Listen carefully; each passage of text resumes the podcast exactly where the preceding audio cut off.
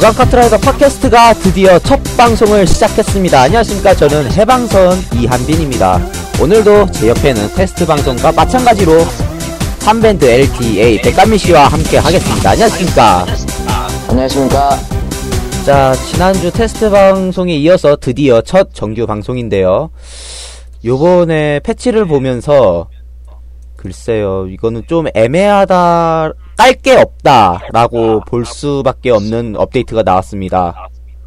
네, 사실 이게 할로윈 저격 이벤트라서 딱히 이벤트밖에는 없네요, 이게. 자, 그래서 첫 번째 업데이트 해석하기는 글쎄요, 조금 밋밋할 수도 있습니다, 오늘은. 첫 번째, 상점의 아이템이 새롭게 추가됩니다. 일단 다섯 개가 추가되는데 청소 빗자루 구 무제한과 드라키, 좀비 캐릭터가 판매되고요. 블랙배트와 유령 패키지가 이제 판매가 됩니다. 작년에도 이 아이템들 팔지 않았나요, 이거? 근데 같은 가격에 팔았죠. 이제 또 작년에 드라키랑 좀비를 못 산 유저분들은 이제 새롭게 다시 살 수 있는 기회가 찾아온 거라도 마찬가지입니다. 자, 그리고 할로윈 캔디가 판매됩니다. 이것도 재탕인데. 작년에 모았던 거랑 중복으로 사용할 수가 있는 게 장점이죠. 이제 또 어, 구성품이 바뀌었는데 60개가 분명 다른 걸로 있거든요. 차키 9. 이게 제가 알기로는 게 예, 이번에 처음 나온 거죠. 이제. 그렇죠. 치- 유일하게 이번 업데이트에서 처음 나온 거라고 보면 되겠는데, 아, 예, 그렇죠. 처음 나온 근데 거죠. 중- 네, 근데 대형 커뮤니티 사이트에서 보면 아이템 카트에다가 스펙도 별로라고 하더라고요. 음, 그렇게 큰 메리트가 있는 카트는 아닌 것 같습니다. 게다가 작년에 천사의 돌, 악마의 돌을 조합을 하려면 엄청난 돈을 들여야 됐는데 요조, 요번에는 엄청 싸게 할 수가 있다고 들었어요. 네, 청소의 빗자루만 가격이 좋을 뿐이지 천사의 돌하고 악마의 돌 이 두 개를 하는데 돈이 꽤들 것이라고 예상이 됩니다. 예. 그래도 작년보다는 덜 들 거라고 생각을 하는 게 작년에는 막 100개, 120개를 조합해야지 천사의 돌, 악마의 돌을 조합을 할 수가 있었는데 요번에는 40개, 30개, 40개로 대폭 낮춰졌단 말이에요. 예, 확실히 이건 작년에 비해서는 꽤 좋아졌다고 볼 수 있습니다. 하지만 모으는데 시간이 또 걸릴 뿐더러 돈도 만만치 않게 든다는 점이 문제죠. 자, 생- 상점에 새로운 아이템이 추가된 거를 확인을 해봤고요. 두 번째, 다양한 이벤트가 진행이 됩니다. 인데, 이미 제목부터가 재탕이에요, 재탕. 응답하라 2014. 아, 이건 뭐 따로 드라마 같은 거 찍어야 될 것 같은데요.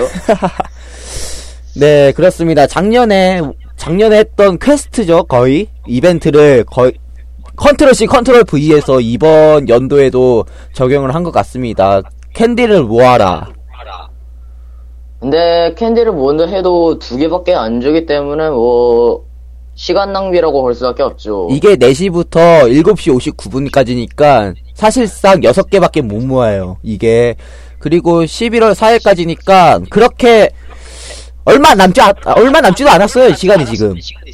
4일 남았어요, 4일. 그러니까요. 4일 나갔다 오면 풀접을 한다고 해도 24개, 24개면은 천사의 돌도 못 얻습니다.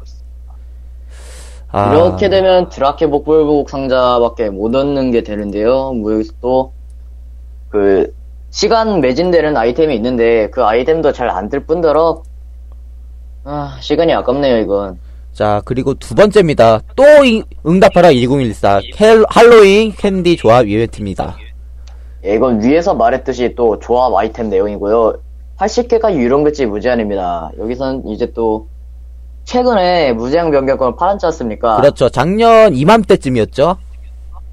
네, 그 아이템으로 무제한 바꿀 수 있는데, 여기서 또 풀리게 된다면 희소성이 더 떨어지게 될 테고요.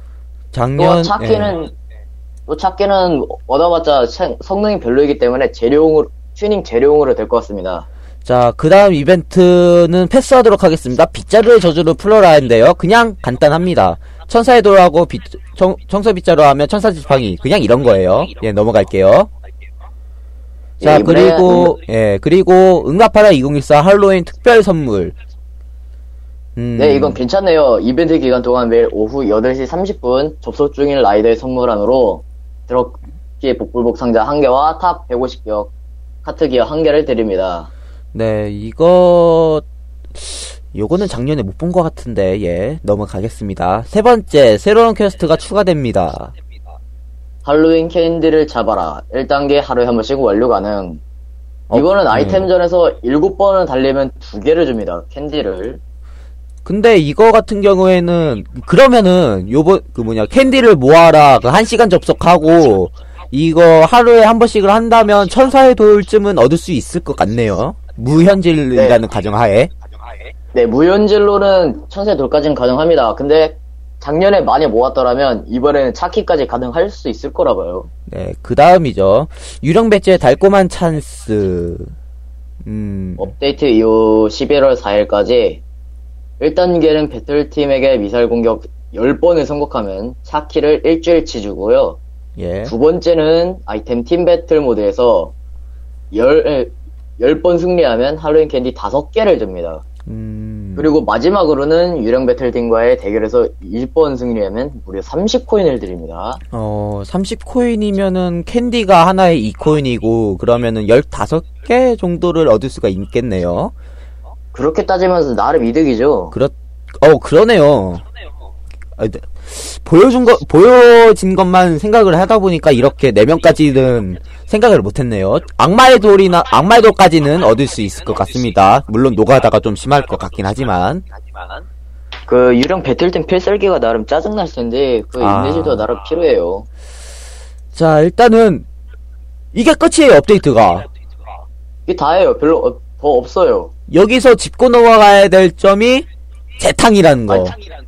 그리고 마지막 퀘스트가 거의 필수가 됐다는 점. 이게 재탕에 대해서 여기 얘기를 해야 될 것 같은데 화, 오, 오죽하면 한국 카트라이더가 재탕 라이더라고 불릴 정도냐면 이게 중국 카트라이더에서 나온 게 한 1, 2주 후면은 바로 한국 카트로 넘어와요. 네, 그리고 이건 처음이 아닙니다. 몇 년 전, 4년 전 이럴 때까지 계속 이랬어요. 그렇죠. 골든 스톰 블레이드 또 이랬고. 아, 이게 컨텐츠 부족인지 아니면은 중국 카트라이더가 테스트 서버인 벽인 건지는 잘 모르겠지만 아무튼 한국 카트라이더만의 뭐 새로운 아이템이라던가 컨텐츠라던가 좀 필요한 실정이긴 합니다. 이 점에서는 머리가, 저도 제가 만약 넥슨 직원이었다면 여기다가 뭔가 또 추가를 했을 것 같아요. Mission Possible 때처럼. 그렇죠. Mission Possible이 중카에서는 아마 안 했었죠? 아, 했었어요. 아, 그것도 재탕이네요. 예. 예. 예, 근데 거기는 중국하고 대만이 재탕을 했을 뿐이지. 음, 예. 근데 웃긴 게, 그 뭐냐, 패치 보면요, 응답하라 2014인데, 그 배너에 보면, 그냥 할로윈 아닌데, 어디서 많이 본 할로윈 축제인데, 넥슨도 이걸 재탕이라고 인정을 하고 있는 거예요. 대, 이건 뭐 대놓고 재탕이라고 하는 수밖에 없죠, 뭐. 그렇죠. 이게, 몇 년 전부터 이루어졌던 재탕인데, 그게 조금 개선이 안 된, 어, 안 되는 걸로 보여서 상당히 아쉽습니다. 카트라이더 골수 유저로서 말이죠. 아, 근데, 넥슨 측에서 이렇게 대놓고 재탕이라고 인정한다면 이번이 처음인 것 같습니다. 그렇죠. 전에도 재탕이라고, 아, 재탕이라고 생각했던, 했던 것, 이벤트들이 많았는데, 요번에 배너에서 공식적으로 어디서 많이 봤다, 이러는 표현을 요번에 처음 봤거든요.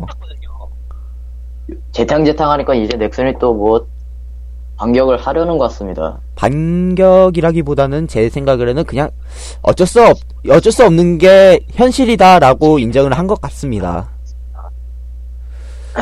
자, 좀 씁쓸하네요. 자, 지금 9분 17초, 18초 졌는데 벌써 업데이트 해석하기 코너를 끝내야 될 것 같습니다. 할 게 없거든요.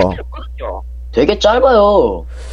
아, 자, 내년 할로윈 때도 아마 이러지 않을까 라는 걱정을 조심스레 해봅니다. 자, 지금까지 업데이트 해석하기였습니다. 네, 두 번째 코너입니다. 그때 그 사건 코너인데요. 2012년 12월 20일 넥슨 카트라이더 17차 32강 4경기 경기를 이제 소개해 보려고 합니다.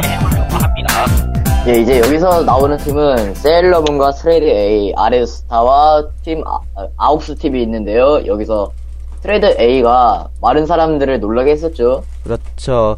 초반에 두 경기였죠.